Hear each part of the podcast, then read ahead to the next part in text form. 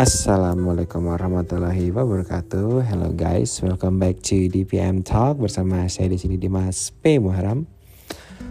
Um, buat kamu yang baru pertama kali mendengarkan channel ini, ini adalah podcast atau siniar yang saya buat untuk menampung ide-ide, pemikiran, gagasan dan juga pengalaman saya seputar beasiswa, pendidikan inklusif, teknologi aksesibel, dan juga hal-hal yang menginspirasi lainnya ya termasuk um, obrolan saya dengan sahabat-sahabat yang menginspirasi pastinya. Dan buat kamu yang sudah setia dan follow DPM Talk di platform-platform seperti Anchor, Apple Podcast, Spotify, Google Podcast, saya mengucapkan terima kasih dan pastikan kamu follow dan juga ajak teman-teman yang lain untuk follow dan juga share podcast di channel ini ya. Um, Alhamdulillah kabar saya baik di sini masih dari kota Adelaide di South Australia. Um, masih menempuh studi S2 saya di untuk program Master of Education di University of Adelaide. Sekarang alhamdulillah sudah memasuki semester kedua dan saya juga mendoakan buat teman-teman semua uh, di PM Talkers ya. Pendengar-pendengar di PM Talk semoga selalu sehat bahagia dan juga sukses pastinya. Um, ngomongin soal pendidikan lagi nih teman-teman. Um, um, ada satu hal sih yang lagi hangat ya dibahas dan sebetulnya ini satu hal yang gimana ya agak-agak um, dilematis sih. Dilematis dalam artian banyak sisi yang bisa kita banyak sisi yang bisa kita um, lihat atau kita perhatikan sebetulnya. Jadi belakangan itu lagi hangat ada yang ngomongin soal penerima beasiswa LPDP yang katanya enggan atau nggak mau pulang katanya khususnya buat yang penerima beasiswa luar negeri uh, buat teman-teman mungkin untuk gambaran dulu kalau ada yang belum tahu jadi LPDP itu adalah sebuah beasiswa dari yang asal asal dananya itu dari um, pemerintah Indonesia yang dari dana kayak semacam dana abadi gitulah ya kayak dana abadi pendidikan. Dan itu diinvestasikan dan hasil dari investasinya itu dipakai untuk membiayai memberangkatkan mahasiswa-mahasiswa Indonesia yang terpilih terseleksi dengan cukup kompetitif pastinya baik itu untuk melanjutkan kuliah S2, S3 di dalam atau luar negeri. Nah, LPDP itu singkatan dari Lembaga Pengelola Dana Pendidikan. Jadi di bawah Kementerian Keuangan inisiatornya. Tapi kalau nggak salah itu juga sekarang sedang sudah untuk pengelolanya kerjasama dengan Kemendikbud juga ya kalau nggak salah ya tapi yang jelas itu LPDP itu uh, keterangannya sih LPDP Kementerian Keuangan gitu ya. Tapi itu tidak terbatas hanya untuk ASN atau PNS dari Kementerian Keuangan saja tidak cepat. Tapi untuk banyak targeted group ya ada guru-guru juga ada untuk uh, pihak swasta ada untuk PNS ada untuk jalur afirmasi disabilitas ada untuk jalur afirmasi Indonesia Timur juga ada pakai banyak Nah, kalau untuk saya pribadi, saya di sini di Australia itu tidak dengan beasiswa LPDP tetapi dengan beasiswa dari pemerintah Australia namanya Australia Award Scholarship atau AAS. Nah, yang sedang hangat itu adalah ada yang berseliweran gitulah ya di Twitter dan juga jadi trending bahwa ada eh, oknum-oknum uh, atau orang-orang itu yang um, dia berangkat kuliah ke luar negeri dengan beasiswa LPDP tetapi setelah selesai studi itu nggak mau pulang. Banyak alasannya sebetulnya ya. Ada yang karena um, di luar negeri pasti dapat penghidupan dan juga fasilitas yang lebih baik ketimbang di Indonesia atau mungkin banyak alasan-alasan lain ya.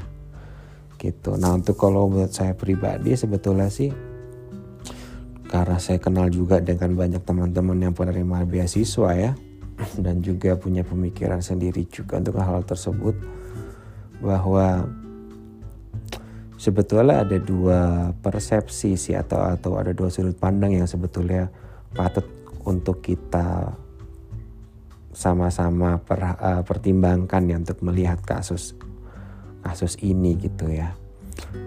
Yang pertama dari sisi penerima beasiswa sendiri. Untuk seorang penerima beasiswa, ya itu kan dia adalah orang-orang terpilih ya, pasti bukan orang-orang biasa yang ketika mendapatkan itu adalah dengan seleksi yang ketat gitu. Jadi ya orang-orang yang terpilih lah, yang termasuk beruntung dan juga memang pantas untuk mendapatkannya gitu. Uh, dia pasti punya kualifikasi dan punya kualitas. Lalu ketika dia sudah berangkat ke luar negeri, sudah kuliah di luar negeri, dapatkan pengalaman di luar negeri, um, tahulah bahwa di luar negeri itu mungkin khususnya di negara-negara maju ya kayak di US mungkin juga di apa di UK atau di Australia gitu. Itu bahwa uh, tingkat pendapatan itu lebih besar gitu ya. Kayak misalnya contoh aja kayak di Australia ini untuk pekerjaan-pekerjaan casual saja gitu. Atau di sini tuh ada kayak batas minimum gaji gitu ya. Itu bisa sekitar 30-an dolar per jam dan hitungannya jam-jaman gitu ya untuk yang casual work. Belum buat yang oh, pekerjaan yang memang formal gitu ya. Ya meskipun juga di negara maju itu juga biaya hidup lebih tinggi juga tetapi tetap lebih menggiurkan lah gitu um, atau mungkin ada alasan-alasan lain gitu ya. Ada yang bilang katanya nih misalnya kayak teman-teman yang misalnya studinya itu meneliti sesuatu atau terkait dengan keilmuan-keilmuan keilmuan tertentu yang di negaranya sendiri itu di Indonesia itu belum support belum belum bisa ada fasilitasnya. Jadi mereka memilih untuk tetap berada di luar negeri gitu ya. Tapi sebetulnya masalahnya bukan di situ sih kalau menurut saya jadi gini ketika dia memutuskan untuk melamar beasiswa itu kan dia sudah seorang tuh seharusnya sudah paham bahwa dia mendapatkan kesempatan buat kuliah itu adalah dengan dana beasiswa dalam artian adalah dibayarin. Dan kalau misalnya dia pakai LPDP itu adalah dengan uang negara gitu ya. Yang ada yang orang bilang ya uang rakyat lah gitu jadi ketika misalnya tujuan dari beasiswa tersebut adalah untuk terutama LPDP saya tahu ya tujuan LPDP itu kan adalah meningkatkan kualitas SDM yang nanti diharapkan SDM ini akan untuk membangun Indonesia gitu ya. Nah, ketika tujuannya seperti itu kan berarti kan harapannya atau kontraknya kan adalah uh, kamu berangkat sekolah, setelah selesai sekolah balik ke Indonesia dan kontribusikan ilmu di Indonesia gitu ya di negara kamu sendiri. Nah, ketika dia sudah berangkat dengan itu, sudah ada kontrak itu dan akhirnya enggan atau tidak mau pulang dengan alasan apa pun gitu ya, itu sebetulnya bisa dikatakan salah juga gitu ya. Karena bukan masalah di negaranya yang tidak support atau keadaan negara Indonesia yang belum ideal dan lain-lain atau masalah idealisme bahwa wah nasionalis tidak nasionalis. Sebenarnya bukan bukan di situ sih. Tapi sesederhana bahwa dia itu berangkat janji dia itu apa gitu ya. Kontrak dia itu apa. Dia dibayarin dia harus pulang ya udah dong harusnya pulang juga gitu ya. Beda halnya ketika ada teman-teman yang memang dia ingin mencari penghidupan yang lebih baik di luar negeri lalu dia berangkat dengan biaya sendiri atau berjuang dengan biaya sendiri. Dan ketika dia tidak pulang itu ya ya itu memang menjadi tujuan dia gitu loh. Bukan berarti dia tidak nasionalis gitu tapi memang tujuannya adalah untuk mencari kehidupan atau tinggal di luar negeri gitu dan itu banyak gitu. Dan kalau misalnya ada alasan ya kita bagaimana bisa keluar keluar negeri kalau nggak dibayarin um, beasiswa? Uh, menurut itu alasan yang kurang tepat juga ya dan nggak semua orang harus jadi anak orang kaya dulu untuk bisa kuliah ke luar negeri. Karena saya di sini ketemu banyak teman juga gitu loh teman-teman orang Indonesia juga. Yang saya tahu dia itu bukan dari keluarga yang ya super kaya lah gitu tetapi dia bisa berangkat ke sini tanpa beasiswa gitu ya dengan biaya sendiri dengan meskipun banyak banyak cara ya kayak misalnya awal diawali dulu dengan dia itu tidak langsung lanjut S2 tetapi pakai visa namanya working holiday visa gitu ya. Yang itu untuk untuk visa untuk bekerja di Australia. Jadi dia mulai dengan kerja dulu, kerjanya juga kerja serabutan, kerja casual work gitu ya. Lalu setelah kerja itu dia ngumpulin uang, ngumpulin uang dia untuk lanjut kuliah lagi. Dan biasanya itu lanjut kuliahnya itu dengan sistem college dulu. Kayak ya kalau di kita kayak di, diploma lah program diploma gitu. Dan itu kan lebih murah. Nanti setelah itu dia kalau misalnya masih mau perpanjang lagi ya dia lanjut S2 gitu kan. Lanjut S2 lagi dan sambil kerja dan mereka survive gitu loh. Mereka tuh survive mereka ini survive bisa menghidupi uh, bisa sewa ru bisa sewa flat sewa unit di sini bisa untuk bayar uang kuliah bahkan bisa untuk kirim juga keluarga di rumah gitu dan itu bisa ternyata gitu ya. Dan mereka tidak tidak melanggar apa pun gitu ya. Tidak tidak berangkat dengan uang beasiswa tidak ya tidak ada amanah yang di yang dikhianati lah gitu. Dan ternyata bisa gitu. Dan saya salut dengan orang-orang yang seperti itu. Karena dia bisa survive gitu loh bisa survive sambil kerja sambil kuliah dan dan toh mereka juga masih memegang warga negara Indonesia. Dan ketika misalnya mereka itu kirim uang ke Indonesia menukarkan dolar mereka dengan rupiah itu kan sudah menambah devisa buat negara gitu ya dan mereka di sini ketika berada di sini tuh adalah jadi orang-orang yang paling pertama tuh yang sigap untuk bantu untuk nolong mahasiswa-mahasiswa Indonesia yang datang ke sini yang baru-baru yang datang dengan beasiswa gitu ya. Itu mereka nggak sungkan buat bantu dan itu saya benar-benar luar biasa banget sama salut banget sama teman-teman uh, saya yang seperti itu. Jadi dan itu agak disayangkan ketika ya kayak semacam memanfaatkan keadaan lah ya buat mereka yang berangkat dengan uang LPDP gitu ya dengan uang negara tapi dia nggak mau pulang. Atau kadang saya ada dengar juga tuh kasus yang dia berangkat dengan uang LPDP setelah kuliah. Setelah kuliah selesai lalu dia pilih itu tidak pulang dan dia pilih untuk membayar denda sekitar ya oke uang yang dihabiskan untuk kuliah itulah 1-2 M Ya kalau secara finansial mungkin negara jadinya tidak tidak dirugikan ya karena uangnya kembali tak cuman kan negara juga rugi waktu, rugi tenaga yang dan juga dia mengambil hak orang lain yang mungkin juga lebih membutuhkan atau mungkin dia memang lebih ingin berkontribusi buat negaranya gitu loh. Iya kan? Kalau itu kan kayak semacam bisa bisa aja kayak semacam melakukan kesempatan bahwa ya gue berangkat dulu deh kayak minjem duit LPDP dulu nanti kalau gue udah punya duit gue balikin. Tapi kan nggak kayak gitu harusnya. Ya kan ya? Nggak harus kayak gitu harusnya. Um, dan itu itu dari sisi ini ya dari sisi sebagai penerima beasiswa ya. Jadi kalau buat saya pribadi permasalahannya bukan pada masalah nasionalisme nasionalis tidak nasionalis. Karena ada juga tuh yang mengkritisi bahwa oh ketika dia berangkat dengan uang beasiswa uh, terus dia bawa keluarga nanti keluarganya kerja ngumpulin uang gitu kan ya menurut saya itu tidak menyalai apa pun ya. Karena tujuan tujuan awalnya kan tetap tetap sesuai bahwa dia berangkat untuk kuliah dan yang selama kuliahnya itu lancar dan nanti dia pada saat visanya sudah habis sudah sudah selesai dia pulang itu nggak jadi masalah.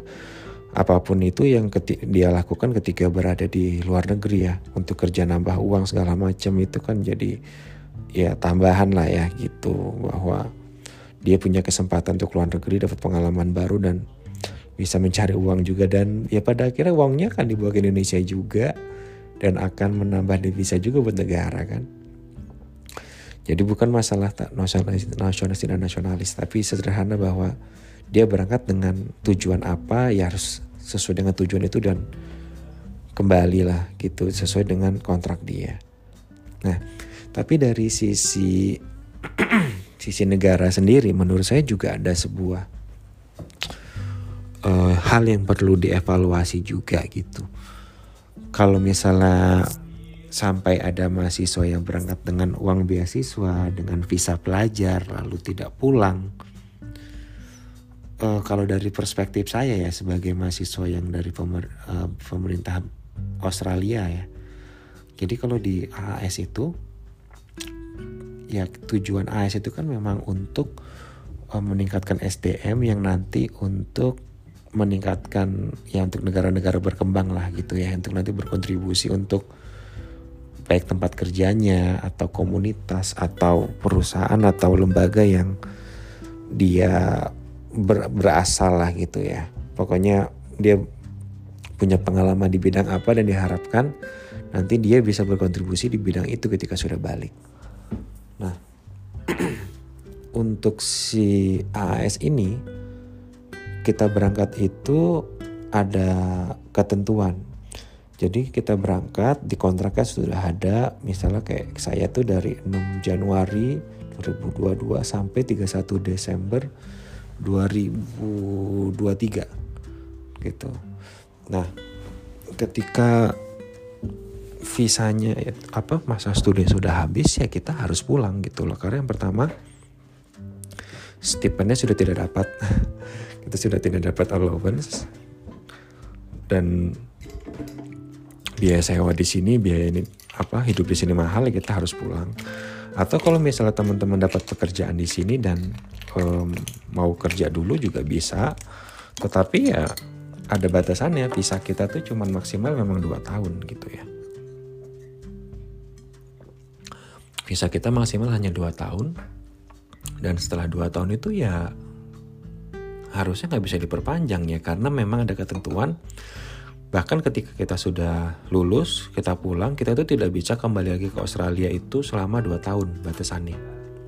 Jadi kalau misalnya ada nih yang udah lulus S2 terus mau lanjut daftar besok AS lagi untuk S3 misalnya itu nggak bisa. Langsung minimal itu jeda 2 tahun. Tujuannya apa? Tujuannya sebetulnya ya tadi dia harus pulang dulu dan harus berkontribusi ilmunya pengalamannya networkingnya itu di Indonesia dulu gitu jadi itu memang tujuan utamanya dan setahu saya memang pasti ketika di sini kan ada ya namanya itu uh, student visa dan ini student visa itu memang visa yang paling gampang untuk bisa ke Australia. Biasanya banyak nih orang-orang yang yang tujuan tujuan utamanya sudah pengen bekerja, pengen cari uang di Australia tapi dia pakai student visa karena uh, selama kita bisa terdaftar di institusi pendidikan di sini kita bisa dapat student visa itu dan dengan beberapa persyaratan lain sih kayak misalnya bisa menunjukkan kita punya uang di rekening sekian puluh juta gitu misalnya. Yang itu kan sebetulnya bisa aja dikumpulin dari mana pun dulu terus nanti bisa dibalikin lagi kalau udah udah ditunjukkan buktinya gitu kan. Uh, dia harus ya pokoknya harus balik lah gitu nah nah tadi student visa terus setelah student visa itu uh, selesai itu bisa lanjut lagi uh, namanya graduate visa gitu. Jadi graduate visa itu bukan visa bekerja tapi graduate visa. Jadi orang yang sudah lulus dia bisa ngajukin ngajukan visa untuk tinggal di Australia dengan graduate visa. Nah biasanya tuh kalau graduate visa udah habis itu bisa ngelanjutin lagi ke visa bekerja atau mungkin jadi permanent resident di sini. Gitu biasanya pet pathway-nya tuh kayak gitu orang yang pengen uh, bisa tinggal di Australia bisa kerja di sini biasanya kayak gitu. Nah kalau misalnya untuk AAS itu pastilah ya pasti nggak bakal bisa kita ngajuin graduate visa karena mungkin udah diblokir atau gimana gitu ya karena ya visa yang ngeluarin pemerintah Australia nggak mungkin lah dia akan uh, tidak tidak apa tidak sinkron dengan kebijakannya yang lain gitu ya. Nah tetapi kayaknya disayangkan itu pemerintah kita, pemerintah Indonesia itu tidak melakukan kerjasama imigrasi kayaknya dengan pihak negara tujuan beasiswa harusnya kan kalau misalnya ada kerjasama uh, ketika misalnya visa student itu udah habis ya harusnya tidak bisa diperpanjang dong atau tidak bisa melamar visa yang lain. Jadi mau nggak mau kan harus pulang, kalau nggak bakal deportasi juga gitu kan. Nah itu menurut saya salah satu cara sih untuk mempreventif hal-hal itu gitu ya, terutama untuk yang penerima beasiswa yang dari pemerintah Indonesia. Atau juga di luar hak teknis seperti itu ya, sebetulnya itu LPDP itu dari segi tujuan ya, yang dia itu tidak me, kayak semacam ada ikatan kontrak kerja atau apa setelah pulang itu ada plus minusnya juga plus plusnya adalah seseorang itu benar-benar bisa diberi kesempatan untuk mengembangkan dirinya sesuai dengan apa yang dia minati. Setelah dia balik, dia bisa lebih kreatif untuk bagaimana untuk misalnya mendapatkan pekerjaan yang lebih baik atau misal kalau dia dosen ya berarti dia dapat pengalaman internasional kalau dia peneliti ya berarti dia dapat jejaring juga dan pengalaman riset internasional gitu ya dan hal-hal lain lah banyak hal yang bisa dikembangkan dan itu sesuai dengan tujuan awal sesuai dengan passion dia atau dengan minat dia. Tetapi mungkin juga perlu juga dipertimbangkan ada program-program yang memang seperti zaman dulu lah ya ketika misalnya dulu di awal kemerdekaan misalnya kayak Bung Karno tuh mengirim mahasiswa untuk atau Pak Harto dulu mengirim mahasiswa untuk kuliah ke luar negeri ya ketika sudah kembali memang sudah disiapkan proyek-proyek yang mereka itu untuk berkontribusi di mana gitu loh. Salah satu hal yang sering diutarakan oleh penerima beasiswa itu kan adalah ketika mereka sudah kembali mereka nggak tahu mau kontribusi di mana dan nggak ada wadahnya. Dan ini juga sebetulnya perlu juga sih dievaluasi oleh negara kita bahwa uh, perlu ada juga itu untuk men menampung atau wadah untuk berkontribusi mereka gitu ya. Jadi ya banyak hal sebetulnya yang perlu bisa kita perbaiki dan kita tingkatkan ke depannya. Karena memang bagaimanapun pendidikan itu adalah salah satu cara untuk katrol sosial dan buat orang-orang kebanyakan seperti saya yang mungkin bukan dari keluarga berada juga bukan dari uh, royals family lah atau keluarga-keluarga pengusaha ya tapi dengan pendidikan inilah kita bisa mengangkat derajat keluarga dan derajat kita juga gitu bisa untuk meningkatkan level taraf hidup kita juga. Dan saya yakin banyak orang-orang banyak anak-anak bangsa ini yang memiliki mimpi itu. Bahwa untuk menempuh pendidikan itu untuk meningkatkan derajat keluarga masyarakat dan bangsanya juga pastinya. Jadi banyak hal yang perlu diperbaiki ya. Tidak dari hanya sisi kita tidak hanya menyalahkan sisi penerima beasiswa tetapi bukan pasti lantas membenarkan juga karena ada yang salah juga. Tetapi kita juga dari sisi negara itu juga perlu ada yang diperbaiki juga sih kalau menurut saya ya. Begitu dan um, harus lebih ditingkatkan lagi. Beasiswa itu lebih harus lebih banyak lagi lebih banyak kerjasama dan um, menurut saya ini juga salah satu cara juga untuk keluar dari apa middle middle income trap ya yang ada di secara per kapita ada di negara-negara berpenghasilan menengah tetapi nggak nggak naik-naik gitu ya. Dan satu caranya adalah dengan meningkatkan SDM itu sih yang penting. Itu ya teman-teman yang mau saya sampaikan. Dan mudah-mudahan bisa menjadi bahan diskusi kita bersama juga menjadi renungan. Dan uh, kalau ada yang mau komunikasi dengan saya bisa di ke Twitter at Dimas Muharam boleh. Atau ke email me at dimasmuharam.com Terima kasih teman-teman. Uh, jangan lupa untuk follow share uh, siniar DPM Talk ini. Uh, sampai jumpa berat people and see ya